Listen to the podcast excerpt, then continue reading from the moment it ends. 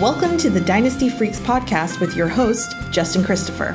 For free rankings, player values, waiver wire tips, and trade advice, follow him online at dynastyfreaks.com or email dynastyfreaks at gmail.com. Hello and greetings from Austin, Texas. Welcome, all of you Dynasty freaks. Admit it, you're addicted to Dynasty. I am too. My name is Justin Christopher, and I'm a, I am a Dynasty freak, which means I love drafting and trading and scouting and managing all of my teams 365 days a year. So do you. So let's talk some Dynasty on episode 141. We're going to talk about some rankings adjustments that I've made uh, over the last month uh, period.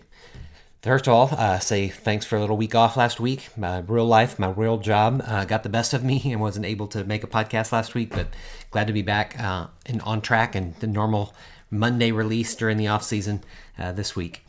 Uh, one of the things that I did this last month was I looked at my overall rankings for the first time uh, since I added rookie the rookie class in just after the NFL draft. So after the NFL draft, really like about the first week of May, then I redid all my rankings, adding the rookies uh, into the overall rankings.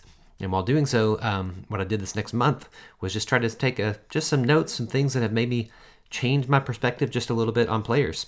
And so I took note of the players that I moved up now that I waited a month, uh, now here at the start of June, to do a little rankings refresh. Uh, not huge changes, uh, especially no no huge changes up at the top. You'll see I'm going to be talking about players that aren't you know top 12 players generally. Um, but there were, you know, trades that took place in the last month. There have been new contracts that have been signed. There have been OTA reports, and there's been plenty of coach speak. And I think all those things have contributed to the rise of these players that I'm about to mention. Just a small rise, of course. You can't put a whole lot of things, you know, a whole lot of basic, your whole lot of opinions based on OTAs or coach speak. But I think that, you know, I went back and re-ranked. My opinions varied slightly on these players, causing them to move up my ranks. So let's jump into it. I'm going to talk about 10 players who have risen uh, now that I did my kind of ranking sweep here in mid June. First player is Ryan Tannehill. Uh, Tannehill moved up now to be my number 12 quarterback in Dynasty rankings. Uh, really, after the Titans traded for Julio Jones, that's what moved him up. Uh, he did finish last season as the eighth highest scoring quarterback, so he's proven he can do it. But we know that last year his fantasy value was mainly based on the 33 touchdown passes and the seven touchdowns rushing that he had, instead of you know what we really like in our quarterbacks with high pass attempts, or pass yardage or even run yardage, uh, which he's not bad at, but really he was just boosted by being an incredibly efficient offense last year. Well, then he had his two weapons that he you know loved during the during the offseason. They left Jonnu Smith and Corey Davis. That was 13 touchdowns that he threw there. And more importantly, he lost his offensive coordinator, Arthur Smith, who Atlanta hired to be their head coach. So Tannehill really took looked like a regression candidate. So I had him ranked uh, accordingly, uh, given those circumstances. But I think that the Titans' willingness to trade for Julio Jones signaled to me that they really plan to increase their passing volume um, and their new offensive coordinator, Todd Downing. Um, I think that he's going to run much of the same offense that he, he that he uh, had when Art, Smith was there. So we'll see.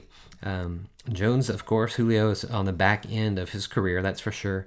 But I think that his presence uh, on that team makes the offense uh, much more difficult to defend over the next few years. Defenses will not like to line up with uh, three bona fide studs and Derrick Henry, A.J. Brown, and Julio Jones. That's going to be tough. And I think Tannehill is going to be the one that benefits from it. Uh, he had an up and down career so far, but I think now is the highest his dynasty value has ever been in his career. That's pretty easy to say. I moved him up to number 12 for me. Next will also be a quarterback. A second player I've moved up in my rankings is Matt Stafford. Um, I moved Stafford up to number 13, uh, ranked quarterback, so just behind Tannehill, after really uh, just kind of reconsidering the excellent receiving options on the Rams and the gushing reports that receivers and the coaches have had during OTAs. Um, this made me rethink that Sean McVay, he really knew what kind of quarterback he wanted to, to unleash the offense and get the team back to the Super Bowl. And so he made this bold trade to get Stafford. I think Stafford, uh, just as a pure passer, he's always been one of my favorites in the NFL. He can make every kind of throw and he was always kind of a sneaky top 12 quarterback in almost all of his complete seasons with Detroit. Um, even even though they lacked you know weapons apart from Calvin Ridley, he always seemed to find a way to be ranked in the top 12 in almost every season uh, that he started.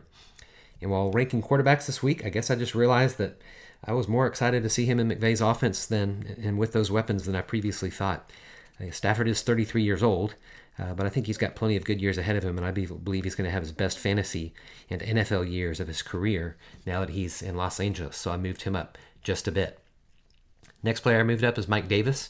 Um, Davis had already moved up in my running back rankings after Atlanta didn't draft a running back like everyone expected they would, and I moved him up a little bit even more this week. Uh, based on some coach speak from Arthur, Art, uh, Art Smith, the Atlanta's new head coach, and really also based on some PFF stats that I dis- discovered a few days ago by the listening to the PFF podcast. Um, he's definitely not the picture of Davis's massive thighs. That did that did cause me to be impressed. If you saw that picture, the photo was pretty impressive. That's not what I'm talking about. I'm talking more about how Coach Smith uh, really reiterated his confidence in Davis, and then uh, just as an offensive coordinator, he really unleashed the beastly talent of Derrick Henry. I'm not saying that Mike Davis is going to be Derrick Henry, but what he did to make that a focal point of the offense, I think he can do again with Davis. And then the real reason I moved him up a little bit this week, the biggest reason rather, is, is Ian Hartitz on the PFF uh, podcast this week. He said that David has had the second best PFF grade for missed tackles last year. Pretty impressive. Uh, only behind Nick Chubb. That's good company right there, right? Uh, while Davis's production slowed down at the back half of the season, he was a top 12 running back almost every week uh, to start the season and he's proved that he can do it. So he's a starter now for a team that chose him above several other free agent running backs that they could have got this year, and they did not draft anyone to compete with him. And so all those reasons combined me to move him up to be my 25th ranked dynasty running back overall. Another running back that I moved up is Jamaal Williams. Williams was already my second highest backup running back, uh, just behind Kareem Hunt. So Kareem Hunt backing up Chubb, and Williams now what I'm, I'm calling backing up D'Andre Swift. But I think that the gap now between Swift uh, and and Williams continues to narrow as Detroit coaches talk him up, discuss their offensive philosophy. Uh, new offensive coordinator Anthony Anthony, Anthony Lynn uh, talked about going with the hot hand approach at running back and discussed the philosophy of having a two back system with different roles. Uh, that happened a few weeks ago. In addition, I've learned more about Williams' character and leadership over on a few podcasts that I've listened to. That he just was a, a really great character guy and good for teams, and the coaches are going to love him. Coaches and teammates love Williams already, and I think that they want to see him succeed in Detroit. Uh, in the NFL right now, where most teams rotate running backs, I think Jamaal Williams can be a reliable RB2 in starting in uh, dynasty lineups um, this next year. Uh, moved him up to be my number 31 ranked uh, running back now. Pretty good for what appears to be a backup. Speaking of backups, next guy that I moved up quite a bit is Gus Edwards. Edwards received a two year, $10 million contract uh, extension uh, this last week. And even though he is already under contract, uh, this shows that they, they really, it's like an obvious statement that the Ravens uh, think that Edwards will be a complement to J.K. Dobbins in the backfield for the next two years for sure. Edwards was already incredibly efficient when doing the same thing a few uh, the last few years behind Mark Ingram. He averaged more than five yards per carry every single year. Uh, I moved Edwards up to my number 32 ranked running back, just behind Jamaal Williams, as now he would be what I would call the third best backup running back behind Kareem Hunt and Jamaal Williams. I think he's going to get between 150 and 175 carries. He averaged 138 carries the last three seasons while Ingram was on the team. And of course, last year, Ingram and Dobbins, he still averaged near that. Um, He's going to get more touches this year. And even though Dobbins is going to probably lead the team in carries, Edwards is going to be a very reliable RB2 in dynasty lineups uh, for many weeks during the season. I'm convinced of that. Uh, so next player that I mentioned, I didn't move him up too high, but it's got, got me more and more interest from really kind of being on the trash heap to really being a player that I want, is Devontae Booker. Uh, I added Booker on several of my teams this offseason after he signed with the Giants, and once Wayne Gallman signed with the 49ers, he was actually on the waiver wire on several of my leagues. And even though he's uh, uh, definitely going to have to, he's, or I'm saying he is the most experienced um, back on that team now, about to back up Saquon Barkley. Uh, Barkley, of course, has the history of injuries, and he's coming from overcoming, recovering from his ACL surgery um, from week two of last year. And then the coaches also hinted that Barkley might be on a pitch count early in the season. And these concerns were enough for me to move Booker up a little further in my rankings, uh, really up to a, a, modest running back number 55. Uh, Booker was one of my targets in the 2016 rookie draft because I loved his college tape, but he just never became the permanent starter in Denver. And last year in Vegas was actually his best season uh, since his rookie year. It was enough for the Giants to sign him to a two-year, $5.5 million contract and let Wayne Gallman, uh, Wayne Gallman go. And Gallman, you know, was a startable running back while Barkley missed time last year. And I really think that Booker could do the same if Barkley misses time. Whereas I think Jamaal Williams and Edwards are going to be like a constant part of the offense on their teams, Booker is not going to be. Uh, but he is a great player to have if Barkley were to get injured because he's the best thing they got behind him. Let's move to some receivers. Uh, Kenny Golladay is next. Uh, Golladay has been one of the most challenging players to rank over the last calendar year, that's for sure. He was highly ranked as ever when he headed into the start of the 2020 season, but his injury riddled year was very disappointing, and many first and second round, or uh, first and second year wide receivers uh, actually moved ahead of him in my dynasty rankings. And then once Matthew Stafford and Jared Goff trade took place, uh, that trade occurred and his value dipped even more. And then he signed with the Giants during free agency, and dynasty analysts, including myself, just really didn't know if that was a positive or a negative for him. Uh, Daniel Jones certainly has a lot to prove, and the Giants added to their wide receiver corps, so they've got Kadarius Toney uh, that they drafted in the first round, and I've uh, really just been considering what what do I really think, and the more that I've thought about it in recent weeks, um, I've had time to consider all the factors, and I really do believe that the Giants' additions this offseason, including the, you could call it an addition of Saquon Barkley, I think that's all going to make this offense a lot better and help Daniel Jones be more effective as a passer.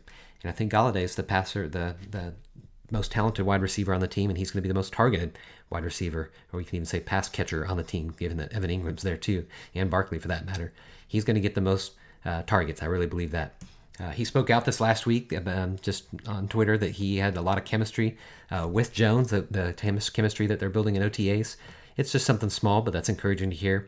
And uh, I think I'm back on the Golladay uh, bandwagon. I moved him back up to number 23 in my wide receiver rankings, which I think is higher than most everyone else would have. Another wide receiver that's moving up for me is Elijah Moore. I was already higher on Moore than most dynasty analysts. He was my number eight ranked rookie overall. In my third ranked rookie wide receiver, I actually had him ranked ahead of Jaylen Waddle and Rashod Bateman. And the OTA reports and the continued speculation that Jamison Crowder is going to get cut have caused me to move uh, him up even more. I moved him up to be my number 27 wide receiver overall. I think the Jets' new coaching staff, um, they they Moore was the player that they drafted. All the other players that they had on their team, they inherited. Although in free agency, they they added Corey Davis and Keelan Cole in free agency. So they they've brought in the guys that they want to bring in, including drafting Moore in the second round. And Davis has already been injured during OTAs, which gave Moore and actually Keelan Cole. Uh, they said that it's been reported they've been making the most of their opportunities given that he's out. A beat reporter said that they're the two most impressive pass catchers on the team. Zach Wilson, of course, is a, as a uh, rookie quarterback. He's got time to develop rapport with his receivers, and we don't really know which one he's going to develop the, the tightest rapport with. And I think it will be Moore. I think he's going to be their most favored targeted player um, right away, if not by midseason for sure. And sorry for Denzel Mims fans, uh, he's got the most to lose right now, while Mo- Moore's dynasty value is rising. Uh, poor Denzel Mims has fallen considerably. And more on that next week when I talk about players who actually have fallen in my rankings. Uh, two tight ends we'll hit on last year. Uh, one is Tyler Higbee. I think as my interest in Matthew Stafford grows, like I already described, so does my interest in Higbee. Uh, Higbee's dynasty value definitely reached its peak at the end of the 2019 season when he won Dynasty Managers Championships with a stellar play during those last five games of the season, and then his value dropped considerably after last year because he only scored 21 more points on the season than in 2020 than he did those final five games of 2019. So in five games, uh, he, he, he the whole season he only scored 21 more points than he did in those five games. Uh, he finished as the 18th ranked tight end last year, so I dropped him in my rankings accordingly. But now I'm starting, starting to think about it with Gerald Everett signed with Seattle in free agency. I think Higbee's going to have more opportunities this season. Uh, more importantly, he has a new quarterback in Matthew Stafford, who I think is really going to raise the level of the offense altogether. I think the tight end position is very hard to rank among the murky, murky middle of the pack guys behind what I would consider the top eight tight ends. Definitely a top three, but then top eight, and now we're going to see Pitts and others jump in there. Uh, but I think he's right in the middle of that second tier pack. And as such, I think that he would be uh, ranked him my number 11, um, 11th tight end right now. Uh, just behind Logan Thomas, who I have ranked 10, and Cole Kmet, who I have ranked 12. I really think he's going to establish himself as an every week reliable starter in dynasty lineups for this season. Next tight end I'll mention last is Adam Trautman. Uh, he's moving up in my rankings. Uh, the Saints did not add any pass catching weapons in free agency or the draft, so Trautman's value rose a good bit immediately after the draft, uh, since he's definitely the clear starter at tight end on a team that needs more receiving options. So I moved Trautman up a little bit more in my rankings this last week after hints that Jameis Winston is the favorite to win the starting job in New Orleans. Uh, Winston made tight ends fantasy relevant wherever he was uh, in Tampa Bay, as well as where he was at Florida State. Uh, targeted the tight ends a lot too. I think if Taysom Hill wins the starting job, I'm going to move Trautman back down in my rankings a little bit again. Uh, but for now, I moved him up just to a modest number 16. Uh, he was my number one ranked rookie in the tight end class in 2020, so I do still believe in him and believe in his talent and know that it takes time for tight ends to really develop. Uh, I still believe in him, uh, even though now I have Cole Kmet, who was my second ranked uh, rookie the, or tight end in the 2020 draft. I now have Cole uh, Kmet ranked ahead of Trautman, but Trautman is nipping at his heels. Uh, Kmet's number 12, and um, and uh, number 12, and Trautman is number 16, so he's right there. Hoping, hoping, hoping that Jameis Winston is named the starter for multiple reasons, including all my shares of Winston. I think it would be good uh, for Trautman as well. Well, next week we'll do the same thing, but I'll talk about some players who've been falling. Uh, take some action on this. I know I have. I've been trying to make trades for many of these players right now. And so I've got a couple offers out there already and have a couple that got rejected this last week. Still trying to make something work as I believe that these are players that are on the rise. I want to see what other people think about them. If they don't see them the same way, hopefully we can make a trade happen. Hope you can as well. That's our app for this week, my freaky friends. Thanks so much for listening. Make the two way conversation anytime by contacting me at dynastyfreaks at gmail.com. That's dynastyfreaks with two E's at gmail.com. Uh, much better with email than I am on Twitter, so contact me that way is the best.